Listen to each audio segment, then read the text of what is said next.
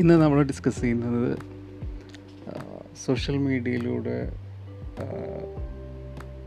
പ്രചരിക്കുന്ന മെസ്സേജസ് അതിന്റെ ആധികാരികത ഈ ഒരു ടോപ്പിക്കാണ് ഇതൊരു വളരെ ബ്രോഡ് ടോപ്പിക്കാണ് അതുകൊണ്ട് ഇതിനെ പല പല സെഗ്മെന്റ്സ് ആയിട്ട് പ്രസന്റ് ചെയ്യാനാണ് ഉദ്ദേശിക്കുന്നത്. അപ്പോൾ ആദ്യം ഇത് എന്താണ് സാധനം എന്ന് നമുക്കൊന്ന് പരിശോധിക്കാം. അതായത് ഇപ്പോൾ India ഇന്ത്യയിലാണിപ്പോൾ data mobile data price wise ഏറ്റവും ചീപ്പസ്റ്റ് ഇത് പെർ ജി ബി ഡാറ്റ ലോകത്ത് മറ്റേത് രാജ്യത്തെക്കാളും ചീപ്പായിട്ട് കിട്ടുന്ന ഒരു രാജ്യമാണ് ഇന്ത്യ. അതുകൊണ്ട് തന്നെ ഒരുപാട് ഡാറ്റ കൺസംഷൻ ഇന്ത്യയിലുണ്ട്. ഒരുപാട് യൂസേഴ്സ് ഉണ്ട്. അതുകൊണ്ട് തന്നെ കയ്യിൽ ഒരു ഡീസന്റ് സ്മാർട്ട് ഫോണുള്ള ആർക്കും എന്തും എന്ത് മെസ്സേജും ഈ ലോകത്തോട് വിളിച്ച് പറയാം. അപ്പോൾ സോഷ്യൽ മീഡിയ എന്ന് പറയുമ്പോൾ തന്നെ അത് ഒരു വ്യക്തി പറയുന്ന ആശയങ്ങളെ കാണാനും അത് കണ്ട് ഇഷ്ടപ്പെടുകയോ അതിനോട് താല്പര്യം തോന്നുകയോ അല്ലെങ്കിൽ അത് മറ്റുള്ളവർ അറിയണമെന്നോ തീരുമാനിച്ചു കഴിഞ്ഞാൽ അത് അയാൾക്കും അത് മറ്റുള്ളവരിലേക്ക് എത്തിക്കാം. സോ ഇത് ഒരു ജോമെട്രിക് പ്രപ്പോർഷനിൽ ഒരു വ്യക്തിയുടെ തലയിലുള്ള ഒരാശയം പലരിലേക്ക് വളരെ പെട്ടെന്ന് എത്താൻ സാധിക്കും. സോ ഇതിനകത്ത് ഇൻ ആയിട്ട് കുറച്ച് പ്രശ്നങ്ങളുണ്ട്.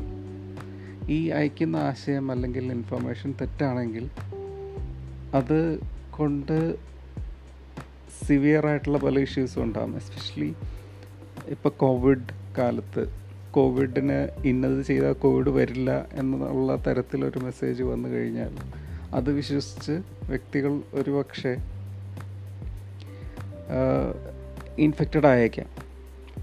സോ ഈ മെസ്സേജസ് ഒരു പ്രശ്നം തന്നെയാണ് ബേസിക്കലി അതിന്റെ ആധികാരികത ശ്രദ്ധിക്കാതെ ആൾക്കാരത് ഫോർവേഡ് ചെയ്യുകയും അത് മറ്റുള്ളവർ വിശ്വസിക്കുകയും ഒക്കെ ചെയ്ത് പ്രശ്നങ്ങളുണ്ട് ഉണ്ടാവാറുണ്ട്.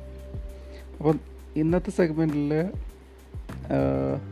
എന്തുകൊണ്ട് മനുഷ്യരിങ്ങനത്തെ ഒരു ആക്ടിവിറ്റിയിൽ ഏർപ്പെടുന്നു എന്നുള്ള ഏറ്റവും ബേസിക് ആയിട്ടുള്ള ഒരു പ്രശ്നമാണ് ഒരു ഒരു ഒരു ഇഷ്യൂ ആണ് ഡിസ്കസ് ചെയ്യുന്നത്. സോ ലാംഗ്വേജ് ലാംഗ്വേജ് തന്നെയാണ് നമ്മൾ അത് ഹോമോസാപ്പിയൻസിന് മാത്രമുള്ള ഒരു പ്രത്യേകതയാണ്. നമുക്ക് മാത്രമേ ഭാഷ ഇത്ര ഡീറ്റെയിൽഡായിട്ട് യൂസ് ചെയ്യാനുള്ള ഒരു സ്കില്ലുള്ളൂ മറ്റൊരു സ്പീഷീസിനും ഇത്ര കോംപ്ലിക്കേറ്റഡ് ആയിട്ട് ഭാഷ കൈകാര്യം ചെയ്യാനുള്ളൊരു ശേഷിയില്ല.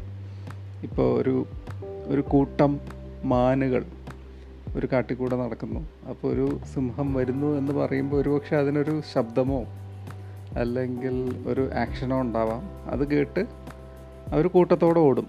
സോ കമ്മ്യൂണിക്കേഷൻ നടക്കുന്നുണ്ട് അവിടെ പക്ഷേ മനുഷ്യന് മാത്രമേ അതേ ആ വളവിൽ ആ വലിയ മരത്തിന്റെ ചോട്ടിലായിട്ട് ഒരു സിംഹം ഉണ്ട് എന്ന് പറയാനുള്ളൊരു സ്കില്ലുള്ളൂ. സോ പിന്നെ അടുത്ത കാര്യം മനുഷ്യനെ മാത്രമേ ഫിക്ഷൻസ് കഥകൾ കേൾക്കാനും പറയാനും അത് റീപ്രൊഡ്യൂസ് ചെയ്യാനുള്ള ഒരു സ്കില്ലുള്ളൂ. മനുഷ്യന് ഈ ഫിക്ഷൻസിൽ വിശ്വസിക്കാനും ഒരുപാട് താല്പര്യമുണ്ട്. സോ ഈ ഭാഷയുടെ ഉത്ഭവം തന്നെ സത്യത്തിൽ ഇത്തരത്തിൽ കഥകൾ പറയാനും സത്യത്തിൽ ചില ചില ഇപ്പം നോം ചോംസ്കിയെ പോലുള്ള ആൾക്കാരൊക്കെ പറയുന്നത് ഭാഷയുടെ ഒരു ഗ്രാമറിൽ തന്നെ ഇത്തരത്തിലുള്ള ഒരു സെൽഫ് എക്സ്പ്രഷന്റെ ഒരു ഘടകം ഇൻക്ലൂഡ് ആയിട്ടുണ്ട് അത്ര. So we are basically communicators നമുക്ക് സംസാരിക്കാനും നമുക്ക് പറയാനും കേൾക്കാനും ഒക്കെ ആഗ്രഹമുള്ള ആൾക്കാരാണ്. അതുകൊണ്ട് തന്നെ നമ്മൾ സദാ സംസാരിച്ചുകൊണ്ടിരിക്കും സദാ ആശയങ്ങൾ കൈമാറിക്കൊണ്ടിരിക്കും.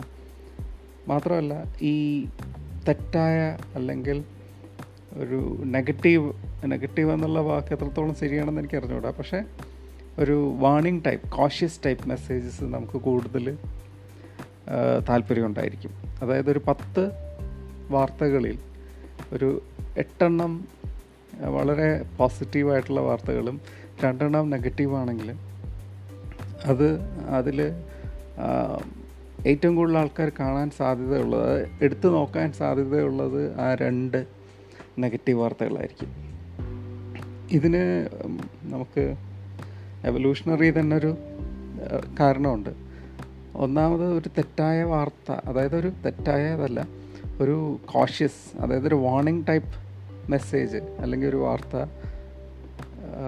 കാണുന്നതിന്റെ ഉൾ കാണുന്നതിന്റെ പ്രധാനപ്പെട്ട കാരണം ആ വാർത്ത അറിഞ്ഞു കഴിഞ്ഞാൽ അത്തരത്തിലൊരു അപകടം അല്ലെങ്കിൽ അങ്ങനെ ഒരു അപകടം നമുക്ക് വരാൻ പാടില്ല അല്ലെങ്കിൽ എന്തൊക്കെ അവർ അവിടെ സംഭവിച്ചു എന്നൊക്കെ അറിയാനുള്ളൊരു ഒരു ഒരു ക്യൂരിയോസിറ്റിയാണ് സോ നെഗറ്റീവായിട്ടുള്ള വാർത്തകൾ വാർത്തകളോട് നമുക്ക് ഒരു ബൈ ഡിഫോൾട്ട് അട്രാക്ഷനുണ്ട് നമ്മളത് വഴിയെ കൂടെ പോയാലും നമ്മൾ ചാടി പിടിച്ച് അത് അന്വേഷിക്കും. പിന്നെ ആ ഒരു ക്യൂരിയോസിറ്റി ഫാക്ടർ ഉറപ്പായിട്ടും മനുഷ്യർക്ക് എല്ലാവർക്കും ഉണ്ട്. സോ ഈ ഒരു ഫാക്ടർ കാരണമാണ് നമ്മൾ ഇത്തരം വാർത്തകൾ വായിക്കുകയും അത് കാണുമ്പോൾ അത് സ്പ്രെഡ് ചെയ്യുകയും ചെയ്യുന്നത്. പിന്നെ ഇതിന്റെ ചതി. അതായത് നമുക്ക് ഒറ്റ നോട്ടത്തിൽ വിശ്വാസ്യയോഗ്യമായി തോന്നുന്ന പല കാര്യങ്ങളും നമ്മൾ തിരിച്ചും മറിച്ചും നോക്കാതെ ഒരുപക്ഷെ അയച്ചു കൊടുത്തേക്കാം നമ്മുടെ ബന്ധുക്കൾക്കോ. പക്ഷെ അതിൽ സത്യത്തിന്റെ ഒരു അംശം പോലും ഉണ്ടാവില്ല മിക്കവാറും. അപ്പോൾ ഇതിൽ സംഭവിക്കുന്ന ഒരു ഒരു ഒരു ഒരു ഒരു വ്യക്തിഹത്യ പോലെ തന്നെ ഒരു അവസ്ഥ ഉണ്ടാകുന്നുണ്ട്. അത് പലരും തിരിച്ചറിയുന്നില്ല. ഇപ്പോൾ ഒരു ഒരു കോളേജിന്റെ ഒരു ഗ്രൂപ്പ് ഉണ്ടാകുമെന്ന് വിചാരിക്കുക. ടെലിഗ്രാമിലോ വാട്സപ്പിലോ എവിടെയെങ്കിലും. അതിൽ ഒരു ക്ലാസ്സിലെ സ്റ്റുഡൻസും അവിടുത്തെ ഫാക്കൽറ്റീസും ഉണ്ട്. അപ്പോൾ ഫാക്കൽറ്റീസ് മേ ബി ഫിസിക്സോ കെമിസ്ട്രിയോ ഒക്കെ പഠിപ്പിക്കുന്ന ഒരു ഒരു പ്രൊഫസർ. ആൾ ഒരു ഒരു ഫോർവേഡ് ആ ഗ്രൂപ്പിൽ ഇടുകയാണ് മേ ബി അത് ഒരു വൈദ്യശാസ്ത്രം മെഡിസിനെ സംബന്ധിച്ചിട്ടുള്ളതാണ്. അത് പൊട്ടത്തെറ്റായിരിക്കാം. അപ്പോൾ ഇയാളൊരിക്കലും ഇതിന്റെ ഒരു എക്സ്പെർട്ടൈസ് അല്ല പക്ഷെ അയാൾക്കത് വായിച്ചപ്പോൾ പെട്ടെന്ന് അത് കൺവിൻസിങ് ആയി തോന്നി അതുകൊണ്ട് നമ്മൾ അയച്ചു. അപ്പോൾ ആ കുട്ടികളിൽ ചിലരെങ്കിലും ഇത് തിരിച്ചറിയുമ്പോൾ ആ പ്രൊഫസറിന് ഉണ്ടാകുന്ന ഒരു ഒരു ഡാമേജ് അത് വളരെ സിവിയറാണ് അത് പിന്നീട് ആ കുട്ടികൾ ആ പ്രൊഫസറിനെ കാണുന്ന പെർസ്പെക്റ്റീവിൽ വരെ അത് ചേഞ്ചസ് ഉണ്ടാകും. സോ ഇത് ഒരു ഏതൊക്കെ മൈക്രോ ലെവലിൽ ഇതൊരു ഡേഞ്ചറാണെന്നാണ് ഞാൻ ഈ സെഗ്മെന്റിൽ പറയാൻ ഉദ്ദേശിക്കുന്നത്. സോ ഇതൊരു ഓൺ ഗോയിങ് സീരീസ് ആയിരിക്കും. ഇനി ഇതിന്റെ വരാൻ പോകുന്ന സെഗ്മെന്റ്സിൽ ഇതിനെക്കുറിച്ച് കൂടുതൽ പറയും. ഇതിന്റെ ഒരു എങ്ങനെ ഇത് നടക്കുന്നു? ആരൊക്കെയാണ് ഇത് ക്രിയേറ്റ് ചെയ്യുന്നത്? അപ്പോൾ ഈ ക്രിയേറ്റ് ചെയ്യുന്നവരുടെ ഉദ്ദേശം എന്താണ്? പിന്നെ ഇതിന്റെ ഒരു സ്ട്രക്ചർ ഒരു ഫേക്ക് മെസ്സേജിന്റെ ഒരു സ്ട്രക്ചർ അതിന്റെ ഒരു അനാറ്റമി ഉണ്ട്. പിന്നെ ഇത് എങ്ങനെ നമുക്ക് തിരിച്ചറിയാം? ഒരു മെസ്സേജിൽ പറയുന്ന കാര്യങ്ങൾ എന്തൊക്കെയാണ് സത്യം? അതെങ്ങനെ നമുക്ക് തിരിച്ചറിയാം? അതിനുള്ള ടൂൾസ് ഇതൊക്കെ ആയിരിക്കും അടുത്ത സെഗ്മെന്റ്സിൽ വരുന്നത്.